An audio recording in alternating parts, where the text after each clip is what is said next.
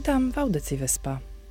Jest to program, w którym omawiamy, co się dzieje na Islandii i o tym, dlaczego powinno nam na tym zależeć. Nazywam się Margaret Adamsdottir, jestem reporterem wiadomości w telewizji RUF i jestem autorem tego programu. Hodowcy owiec z dwóch farm w regionie Hunasing Westra wciąż opłakują swoje stada.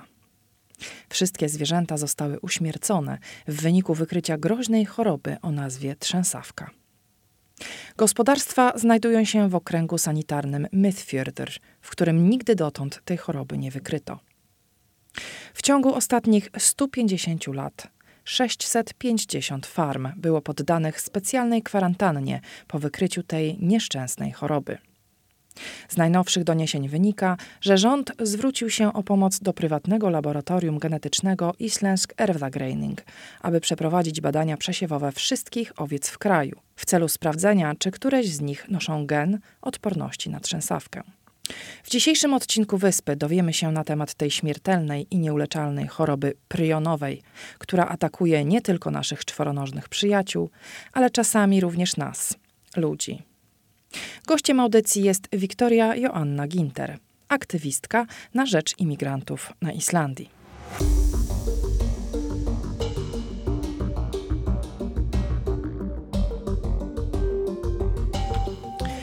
3 kwietnia w gospodarstwie hodowlanym Bergstadir w okręgu Westryhynawatsisla w północno-wschodniej Islandii wykryto u owiec trzęsawkę. Niecałe dwa tygodnie później na kolejnej farmie o nazwie Sydri Urridao również wykryto przypadek tej ciężkiej choroby.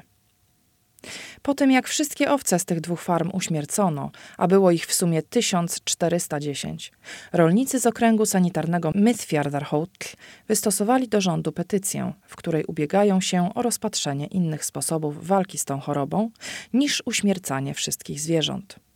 Rolnicy napisali w petycji, że nadszedł czas, aby zastosować inne środki, aby eradykacja trzęsawki była skuteczna. Motywują swoją prośbę faktem, iż pomimo szeroko zakrojonych działań sanitarnych przez ostatnich 150 lat hodowli owiec w Islandii, ta uparta choroba regularnie powraca jak bumerang i jest zmorą wszystkich rolników. W połowie kwietnia pojawiło się być może światełko w tunelu. Istnieje możliwość wyizolowania z populacji tutejszych owiec osobników, które posiadają gen odporny na zarażenie trzęsawką. W ten sposób można byłoby wyhodować nową generację owiec. Jak dotąd wykryto tu bowiem ponad 100 osobników o genotypie odpornym na tę chorobę. Z ostatnich doniesień wynika, że rząd zwrócił się w tej sprawie o pomoc prywatnego laboratorium genetycznego Islandsk Erfðagreining. Jest to laboratorium, które okazało się niezwykle pomocne podczas pandemii i które zorganizowało w Islandii przesiewowe badania na obecność przeciwciał COVID-u, zanim ktokolwiek na świecie wy wykonywał tego typu testy. Rząd wierzy, że ich ekspertyza w dziedzinie genetyki może przydać się również w misji eradykacji trzęsawki w kraju. Poproszono więc laboratorium o wykonanie badań przesiewowych wszystkich owiec na obecność tego cennego genu.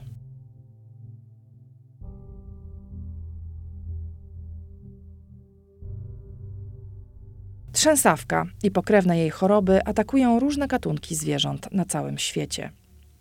Inne jej nazwy to kołowacizna owiec lub choroba kłusowa, po angielsku scrapie, a po islandzku rydha lub rydówejki.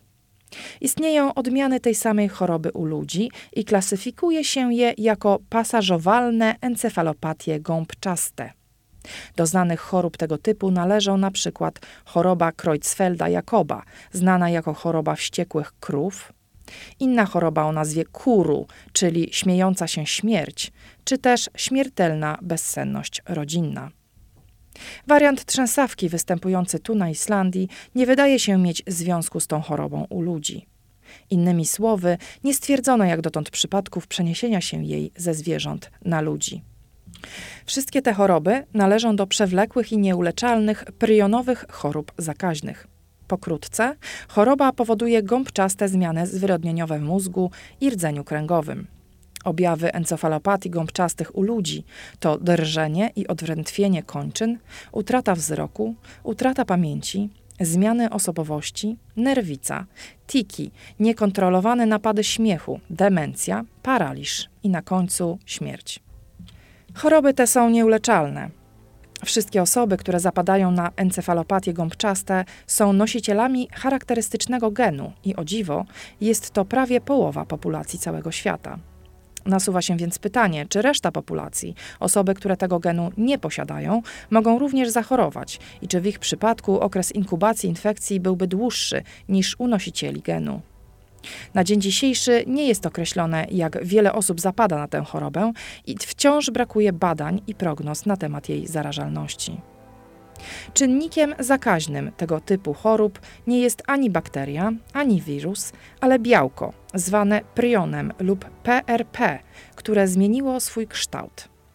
W zarażalności trzęsawki owiec ma jednak znaczenie genotyp, co wykazują ostatnie badania, gdyż owce posiadające specjalny, nazywalny przez Islandczyków złoty gen, wydają się na nią nie zapadać. Zdriowy prion jest wytwarzany w większości tkanek zwierzęcych i przyczepia się on do błony komórek organizmu. Proces można porównać do sposobu, w jaki powstają w naturze kryształy. Kryształy kwarcu powstają z cieczy, gdy atomom uda zagnieździć się w określonych miejscach tego kryształu. Gdy nastąpi połączenie atomów, rozpoczyna się proces, podczas którego kryształ rośnie, gdy wytwarzają się na jego powierzchni kolejne warstwy.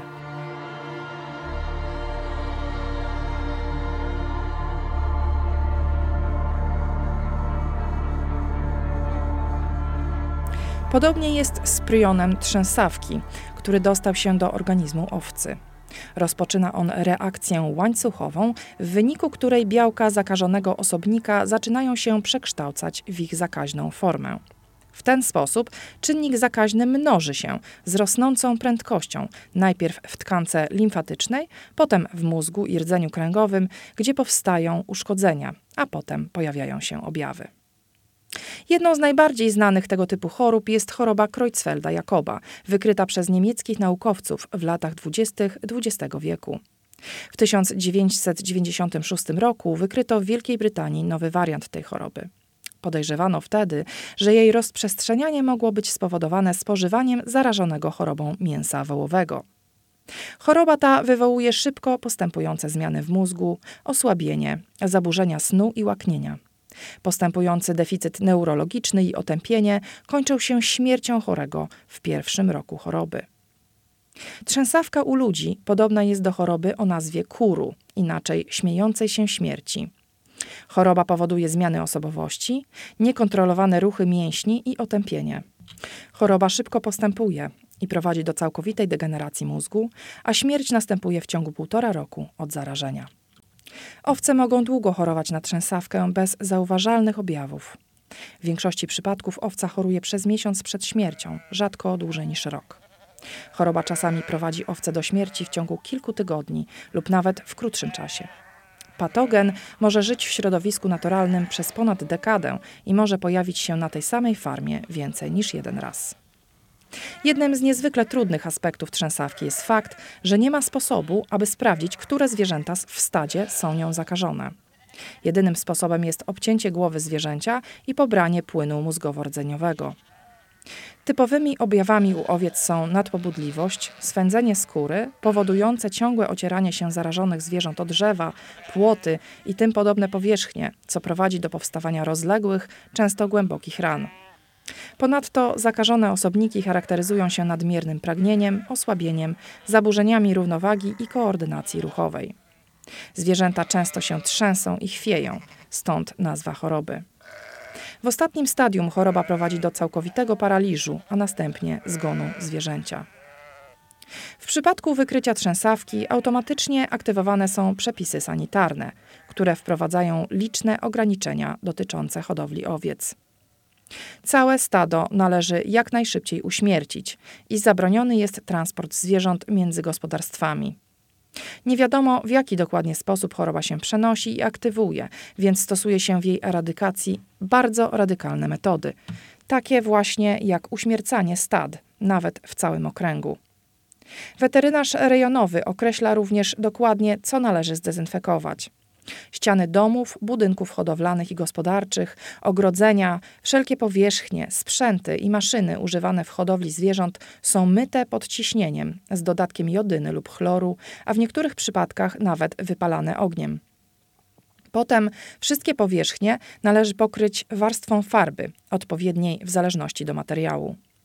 Używa się również insektycydów, aby wyplenić mrówki, które mogą roznosić zarazki po całym gospodarstwie.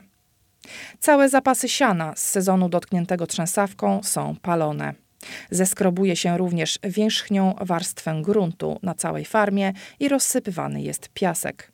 Na drogach rejonowych kładzie się nowy asfalt. Po dwóch latach zakłada się nowe stado, sprowadzając zwierzęta z niezarażonego trzęsawką rejonu.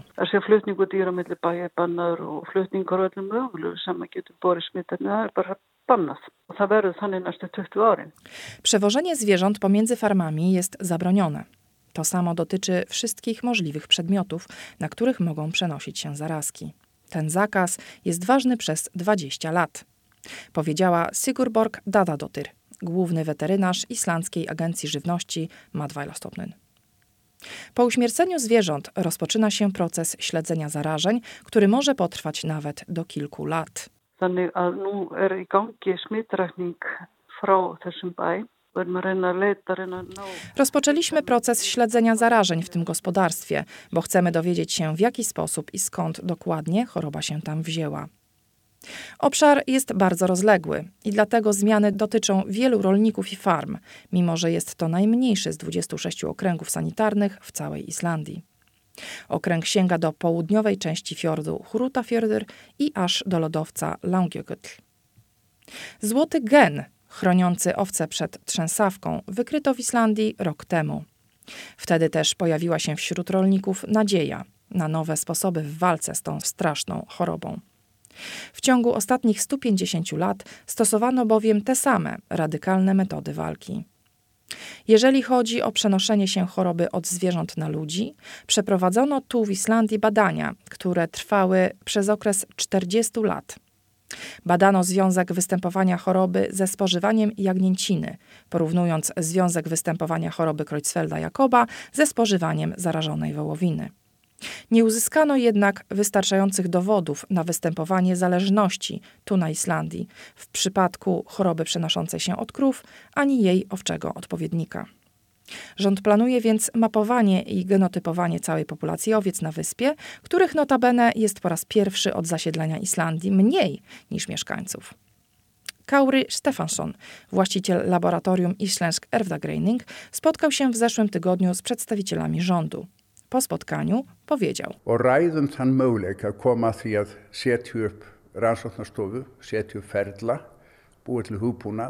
Będziemy rozmawiać o możliwości założenia laboratorium. W tym celu konieczne jest ustalenie metod, oprogramowania i sposobów śledzenia zarażeń. Jeśli jest na to potrzeba i są szczere chęci.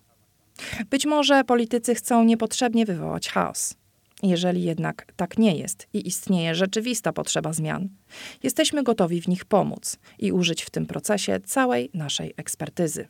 Jak dotąd nie podano do wiadomości mediów, co dokładnie rząd ustalił w tej sprawie i czy rzeczywiście wprowadzone zostaną zmiany w procesie eradykacji trzęsawki w Islandii. Prześledziwszy jednak jej historię i istotę, łatwiej jest nam zapewne zrozumieć, dlaczego ta choroba jest zmorą tutejszych hodowców i dlaczego nawet sama jej nazwa sieje wśród Islandczyków popłoch.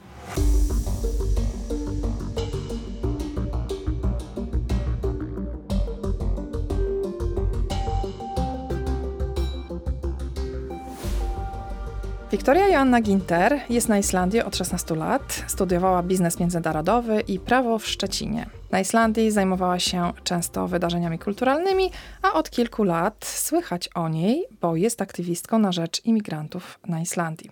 Witam cię serdecznie. Dziękuję bardzo za zaproszenie. Słuchaj, e, obserwowałam cię w mediach i różne twoje wypowiedzi. Mhm. Gdybyś mogła cofnąć się do, jakby do początku tych twoich wypowiedzi i twojej działalności tutaj i powiedzieć nam, co motywuje cię do tego, żeby w ogóle się wypowiadać mhm. i działać? Wiesz co, przez długi czas zajmowałam się jakby swoją pasją, którą jest muzyka i sztuka i przez długi czas jakoś nie czułam potrzeby bycia aktywistką jakąkolwiek na Islandii. Wcześniej przychodziły do mnie jakieś osoby, które prosiły mnie o pomoc w jakichś tam swoich sytuacjach, ponieważ mam dużo znajomości i znam język, więc mogłam pomóc w jakimś tam stopniu ale od czasu pożaru na Brajda Borda Stigur coś po prostu we mnie pękło i od tamtej pory stwierdziłam, że ktoś musi coś zrobić i nie czekam na kogoś innego, po prostu robię to sama. Mhm. Przypomnijmy, że w tym pożarze zginęły trzy osoby? Trzy osoby z Polski, tak. Polski tak. I... I wydarzył się on w miejscu, które było e, nieprzystosowane do warunków mieszkalnych. Tak, warunki tak. mieszkalne były złe. Te osoby w zasadzie zostały w pułapce. Dokładnie. Tak. A, a, a, co się wydarzyło wtedy? Czy osiągnęłaś jakiś punkt zwrotny? Co dokładnie uważasz, że powinno się było zmienić wtedy? Byłam rozczarowana reakcją rządu przede wszystkim Islandii, ponieważ gdyby to były osoby y, z obywatelstwem islandzkim albo po prostu Islandczycy, na pewno mielibyśmy do czynienia z jakąś e, żałobą narodową. Te ofiary, które przeżyły ten pożar, ich rodziny i, i znajomi, E, zostaliby jakąś tam opieką rządową otoczeni, a w tym wypadku osoby te zostały po prostu zdane na siebie. I e, gdyby nie. E, no ale zostały otoczone opieką ambasady, z tego co pamiętam, konsulatu. No właśnie, nie bardzo, bo byłam w kontakcie wtedy z kilkoma osobami z, ze społeczności polskiej, między innymi z Fundacją Zabiegani Reykjavik, którzy naprawdę dużo pomogli tym osobom to z tego co pamiętam, to trzeba do tej ambasady było iść i po prostu wymagać tej opieki. To samo się tyczyło Urzędu Miasta Reykjavik. Czyli nikt nie oferował takiego? Nikt nie oferował, trzeba o wszystko było się ubiegać po prostu i e, większość pomocy, którą te ofiary otrzymały, otrzymały po prostu z polskiego społeczeństwa. Po a nie z rąk prywatnych. Dokładnie. Jakichś tam dobroczyńców. Dokładnie i wtedy po prostu dostałam lekkiej furiozy. Okej, okej. Okay. Mhm. E, no dobrze. I e, co chciałabyś zmienić? Jak, jak wyobrażasz sobie zmiany, które można by było wprowadzić? E, przede wszystkim zmiana musi zaistnieć na poziomie społeczeństwa. Żebyśmy mieli takie same prawa jak Islandczycy, musimy być częścią islandzkiego społeczeństwa. Na chwilę obecną nie jesteśmy nią, niestety. Nie mamy żadnej reprezentacji nigdzie w mediach rzadko mówi się o nas jako o ludziach, którzy biorą aktywny udział w życiu społeczeństwa. Pisze się tylko o nas wtedy, kiedy coś złego się dzieje. Czy... No ja się akurat z tym nie zgadzam, bo ja piszę o osiągnięciach sama. Jestem jakby częścią tych mediów. i Jasne, ale jesteś to. E, częścią mediów e, e, kreowanych dla polskiej społeczności. A... Nie, nie, ja też piszę dla, dla Islandczyków. To te wszystkie artykuły, które są napisane, które ja piszę o Polakach, one ukazują się też po islandzku. Jasne. Kwestia jest tego typu, że ty biorąc udział w tej części e, mediów, które są organizowane przez rząd islandzki, to są e, publiczne media, ja uważam to po prostu za hmm, przykład takiego jakby tokenizmu trochę. Bo mimo wszystko jesteś w pozycji, gdzie piszesz dla polskiej społeczności to znaczy, i nawet ja, jeżeli twoje teksty są tak. tłumaczone, to i tak nie jest to podawane dalej w jakiś tam sposób. Okej. Okay nie widzę na przykład artykułów, czy e, programów telewizyjnych, czy audycji radiowych kierowanych do Islandczyków o imigrantach ogólnie nie ma tej reprezentacji. Że, że, że trzeba by było więcej mówić o imigrantach. Jasne i nie tylko właśnie w tych negatywnych kwestiach, kiedy dzieje się coś niedobrego, złego i tragicznego, ale też rozmawiać o ludziach, którzy tworzą społeczeństwo islandzkie. To są mhm.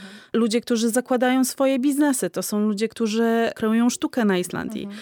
E, to są ludzie, którzy... To znaczy ja e, nie zgodzę się z tobą do końca, bo my o tym mówimy. Ja sama y, też mam program, Wiem, zna, którym... znam, znam ten program, ale tak jak powiedziałam I, wcześniej... I też, i też to, nie, to nie tylko ja, nie? Ci ludzie, większość z tych gości, z których ja zapraszam, oni też lądują w naszej telewizji w pewnym momencie, tak? To, to co mhm. oni robią.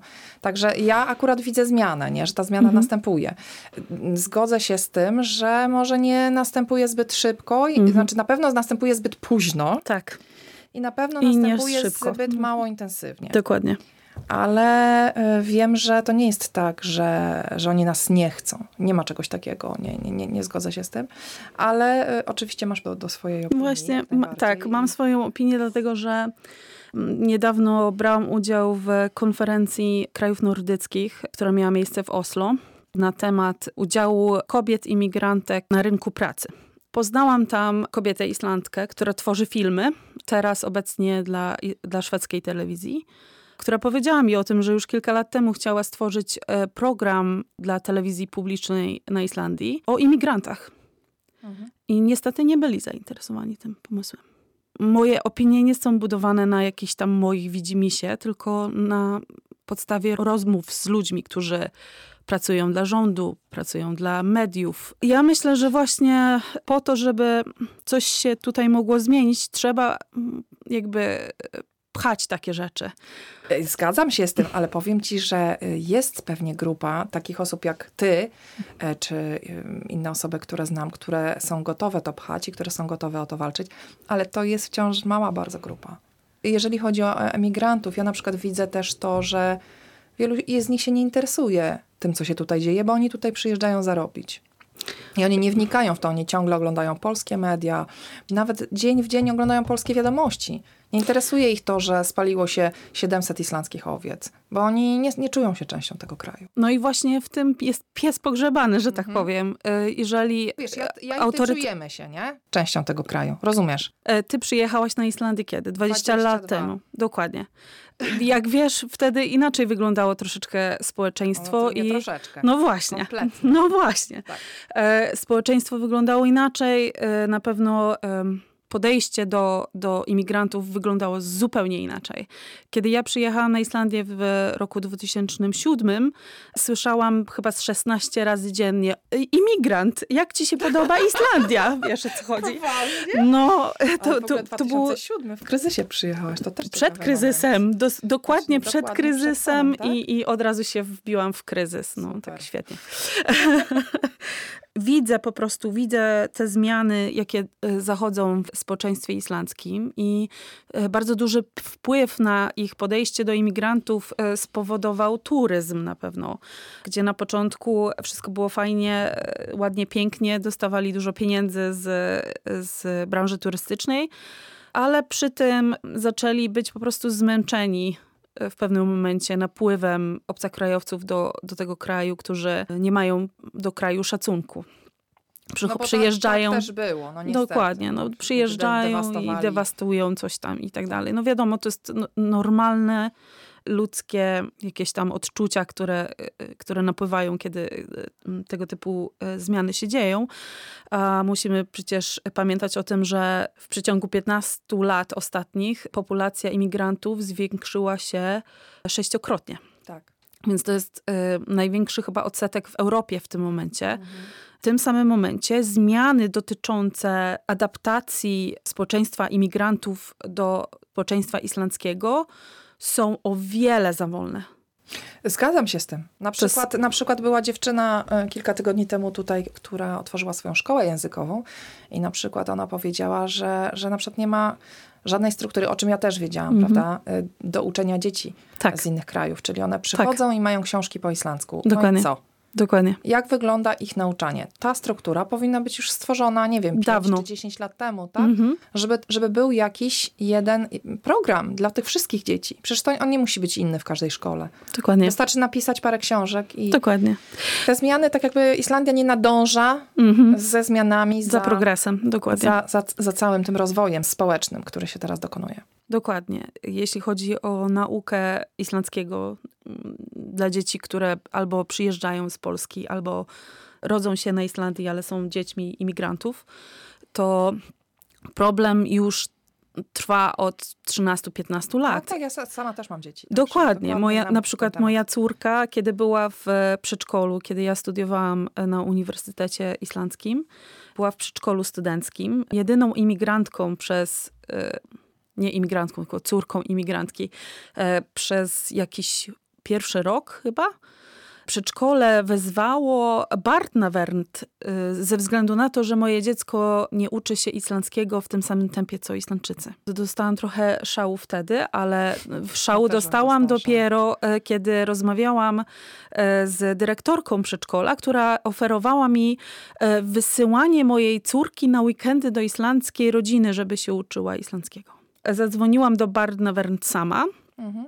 E, Wymagałam, żeby sprawdzili, e, jakie kwalifikacje ma osoba, która ocenia e, zdolności językowe mojego dziecka w tym przedszkolu. Okazało się, że pani ma licencjat z islandzkiej literatury.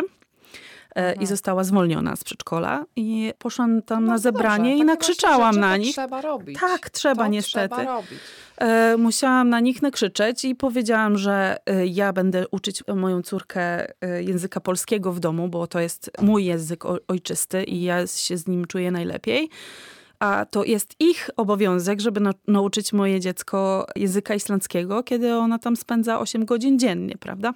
No i wtedy podejście troszeczkę się zmieniło, przynajmniej w tym przedszkolu. I e, od tamtej pory po prostu rozmawiam z rodzicami, żeby czasami otworzyć buzię i po prostu coś powiedzieć. Ależ, absolutnie. Ja Mhm. jestem kompletnie za. Każdy powinien być w stanie wypowiedzieć wszystko, co chce. To jest Dokładnie. demokracja. Dokładnie. Mówimy, nie musimy się zgadzać, możemy mieć inne podejście. Absolutnie. Powinniśmy wszystko mówić zawsze. Dokładnie. Bez, bez, bez wahania. Dokładnie. Mam wrażenie, że ludzie tego nie robią. Nie. Rozumiesz? Nie, wiem o tym. Że, że trzymają to w sobie i nawet jeżeli coś mi się przytrafi trudnego, Mhm. to tak, będą narzekać do swoich znajomych, może napiszą, rzucą jakiegoś posta Mhm. na Facebooka i tak dalej, ale nie, nie wykonają tego kolejnego kroku. Mhm. Czyli na przykład napiszemy skargę Mhm. albo oficjalną, tak? Dokładnie. Dokładnie. E, Także no, brakuje trochę tego Mhm. aktywizmu, tak jak, tak jak mówisz. Dokładnie. To nie jest trudne ogólnie rzecz biorąc. E, Znaczy nie, nie, nie, to jest trudne. To jest trudne. Trzeba Może mieć trzeba mieć uwa- odwagę, dokładnie. Nie wszyscy ją mają. Ja po prostu jestem bardzo defensywna, i więc e, jeżeli ktoś próbuje mącić w mojej rodzinie coś, ja stanę i będę drapać. Bardzo Wiesz, o co dobrze. chodzi. Tak. E, Wiem, że nie każdy tak ma, nie, nie każdy ma taki komfort z tym. Więc myślę, że z tym postem na Facebooku to jest też tak, że często kiedy ludzie piszą o pomoc albo narzekają na jakiś temat, to nasze społeczeństwo polskie nie jest za bardzo suportywne jeszcze. Jeszcze No nie, nie, nie dojrzeliśmy do tego, żeby zacząć e, myśleć w tych kategoriach, że halo, jesteśmy tutaj, mieszkamy, Pomagajmy E, sobie. Pomagajmy sobie, dokładnie, bo nikt nam nie pomoże, jeżeli my tego nie zrobimy. Każdy w pewnym momencie wyląduje w jakiejś takiej dziwnej sytuacji i wtedy fajnie by było, żebyśmy zamiast rugać się na Facebooku, e, żebyśmy mogli stanąć razem ze sobą i po prostu sobie pomagać. Bo czy chcesz mi opowiedzieć, co się wydarzyło w, w Woman in Iceland? Czy Jasne, nie ma problemu. Bo zostałaś wybrana, z tego co pamiętam. Tak, Tak, zostałam Zostałaś wybrana jako przewodniczącą Tak, Mhm. Stowarzyszenia Kobiet y, Pochodzenia Obcego, tak się Tak. nazywa? dokładnie. E, I co się wydarzyło? wydarzyło się to, że jedna z y, członkiń zarządu złamała regulamin. W tym momencie y, ja oczekiwałam jakiejś konsekwencji dla tej osoby, ponieważ ja uważam, że jeżeli jakieś reguły są ustalane dla osób, które pracują ze sobą i jedna z tych osób łamie pierwszą, największą zasadę, która została ustalona wspólnie, to łamie zaufanie do współpracy jeżeli nie ponosi żadnych konsekwencji za to, to to jest taki jakby współudział dla mnie. Rozumiem. Więc y, w tym momencie ja po prostu zostałam zmuszona sama z siebie e, do tego, żeby odejść od takiego stołu i nie brać udziału. Dokładnie, dokładnie. To nie jest ten czas, to nie jest ten zarząd, z którym chciałabym pracować. Rozumiem, ale udzielasz się jeszcze w tej organizacji, czy... Jak na razie nie za bardzo. Jestem w ciągłym kontakcie z członkami tej organizacji, którym też się nie za bardzo podoba to, co się dzieje. Ale nie jestem pewna właśnie, czy będą nowe wybory w tym roku na, na walnym zgromadzeniu. Powinny być, moim zdaniem, ale zobaczymy, jak e, reszta zarządu po prostu zdecyduje na ten e, temat. Wybór jest na rok, tak? E, Na dwa lata, Na ale okej. kiedy trzy osoby z siedmioosobowego zarządu odchodzą, A to, to już trzy odeszły, tak? tak, wiem, że ta osoba, która złamała te reguły, chyba odeszła sama, nie jestem pewna. Kiedy to się wydarzyło, to ja i Agnieszka Sokołowska, która też była członkinią zarządu, też odeszła dla pryncypów po prostu.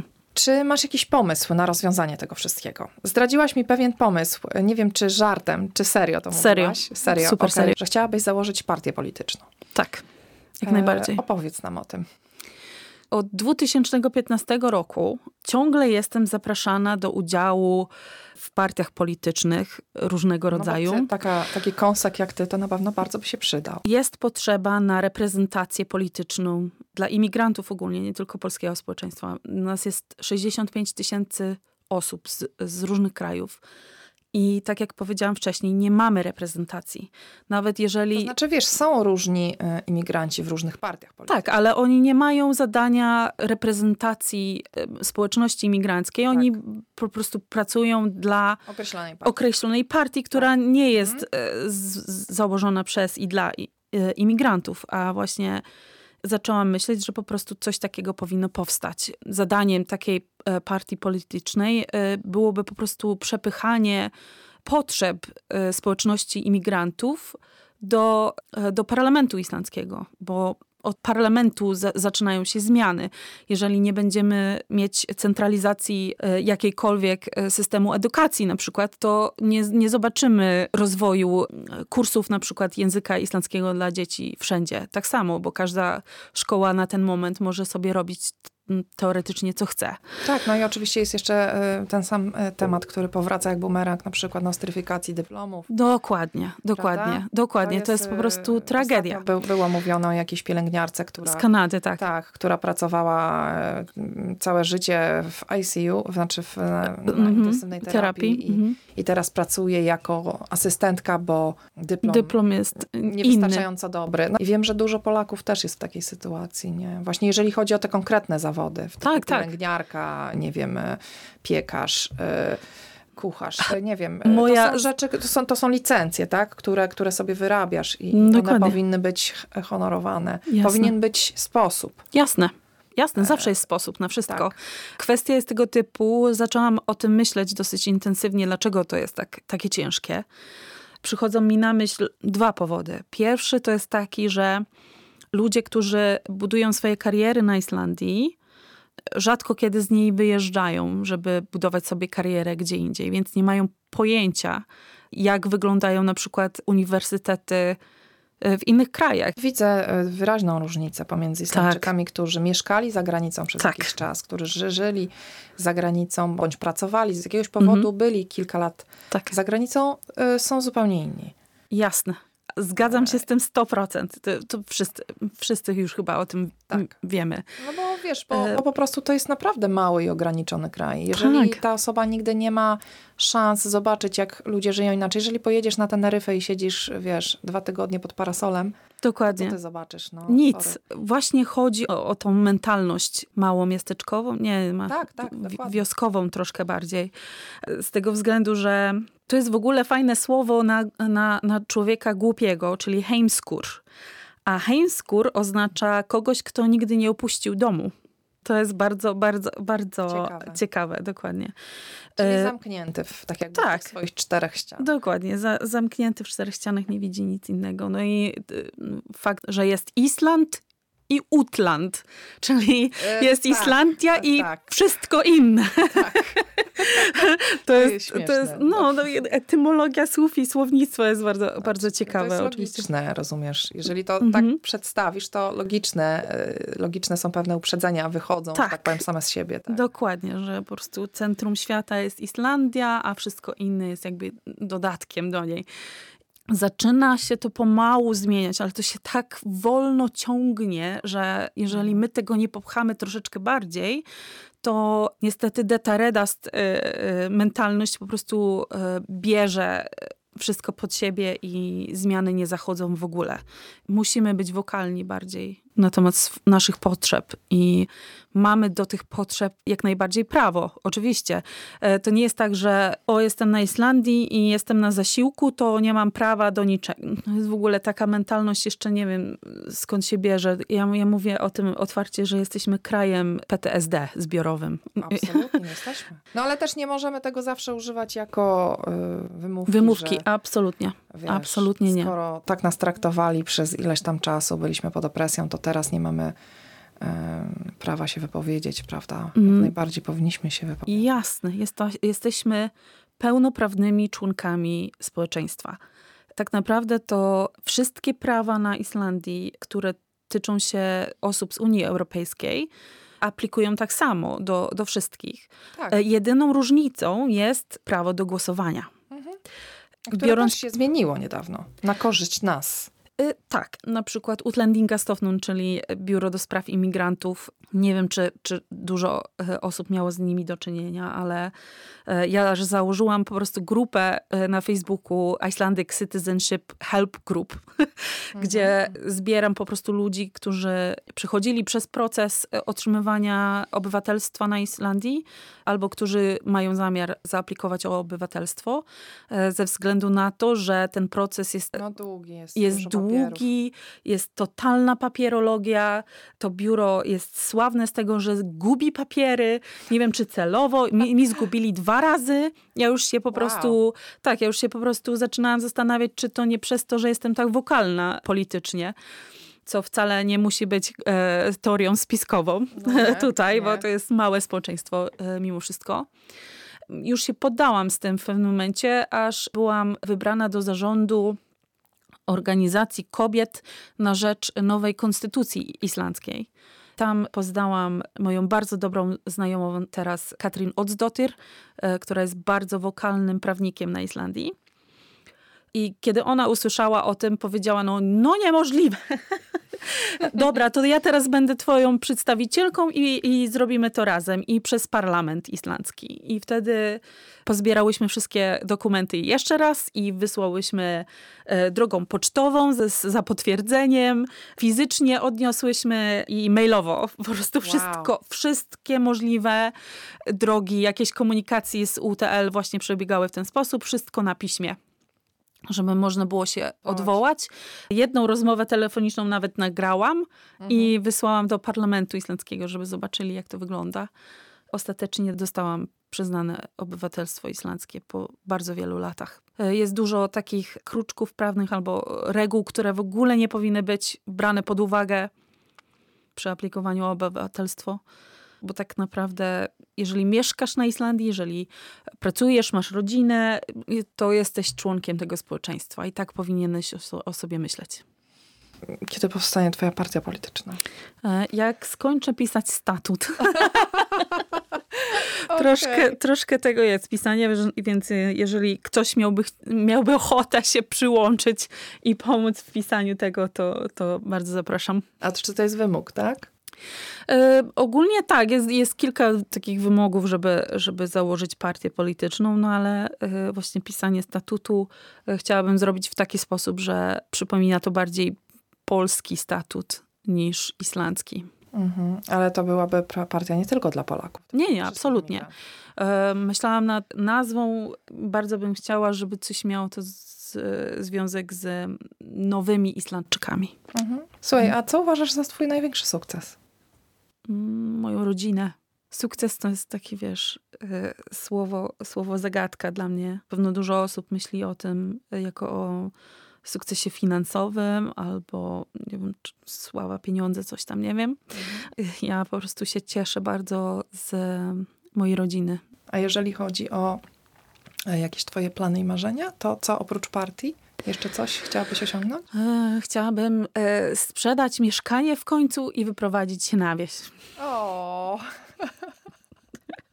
Marzę tak o mieszkaniu w jakimś domku na wsi z, e, z kozami. naprawdę. Mhm. Ogrodem dużym. To wystarczy wyprowadzić się do Grawa w ogóle. To już jest jak wieś. W sumie masz rację. W sumie. Ale nie wiem, jakoś ciągnie mnie na północ. Zawsze mnie ciągnie na północ. Im, im dalej, tym lepiej. Takim totalnym marzeniem moim to wyprowadzenie się kiedyś do latarni morskiej i pisanie książek. To cudowne. To cudowne. Dziękuję ci bardzo za rozmowę i życzę powodzenia. Dzięki bardzo za zaproszenie i wzajemnie.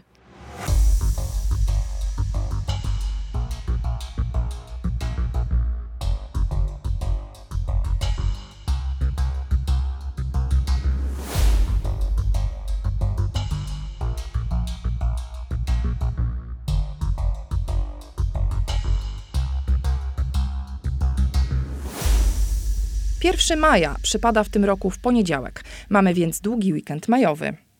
Osoby zainteresowane w uczestnictwie w różnego rodzaju wydarzeniach mają na pewno z czego wybierać.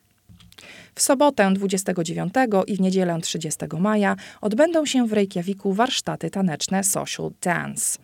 Lokalizacja eventu to ulica Alwabaki 12. Można będzie się nauczyć, udoskonalić technikę, czy po prostu potańczyć salsę, baciatę i kizombę. Prowadzącymi warsztaty są Ricardo Ferreira i Ewa Trela. Więcej na temat wydarzenia można dowiedzieć się na Facebooku, wyszukując Iceland Social Dance.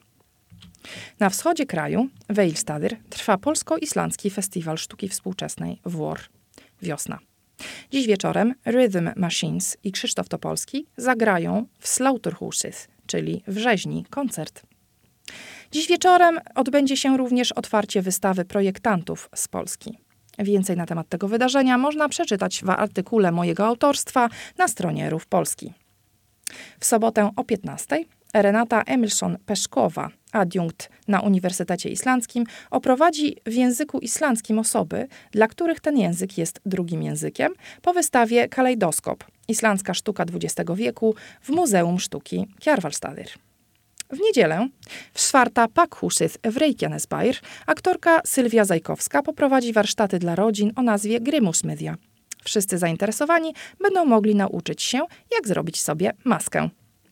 W poniedziałek 1 maja Stowarzyszenie Zimnolubni Islandia zaprasza na świętowanie Dnia Flagi przy wodospadzie Helgufoss w Mosfellsbær. Zbiórka planowana jest o godzinie 15 na parkingu przy Muzeum Gljufrastate. Dla niewtajemniczonych jest to miejsce urodzenia i zamieszkania islandzkiego noblisty Haldora Laxnessa w Mosfellsbær. Po więcej informacji najlepiej odwiedzić stronę Zimnolubnych również na Facebooku.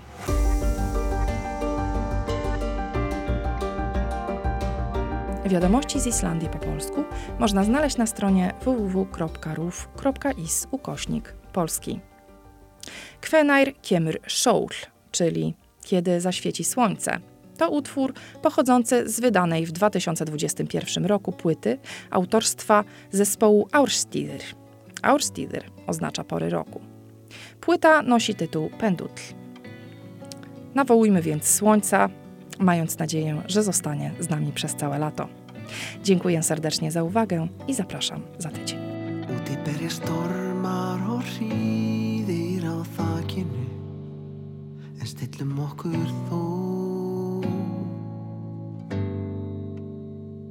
Inni ber á leikjum og slátri frá fólkinu sem rektar sálar spór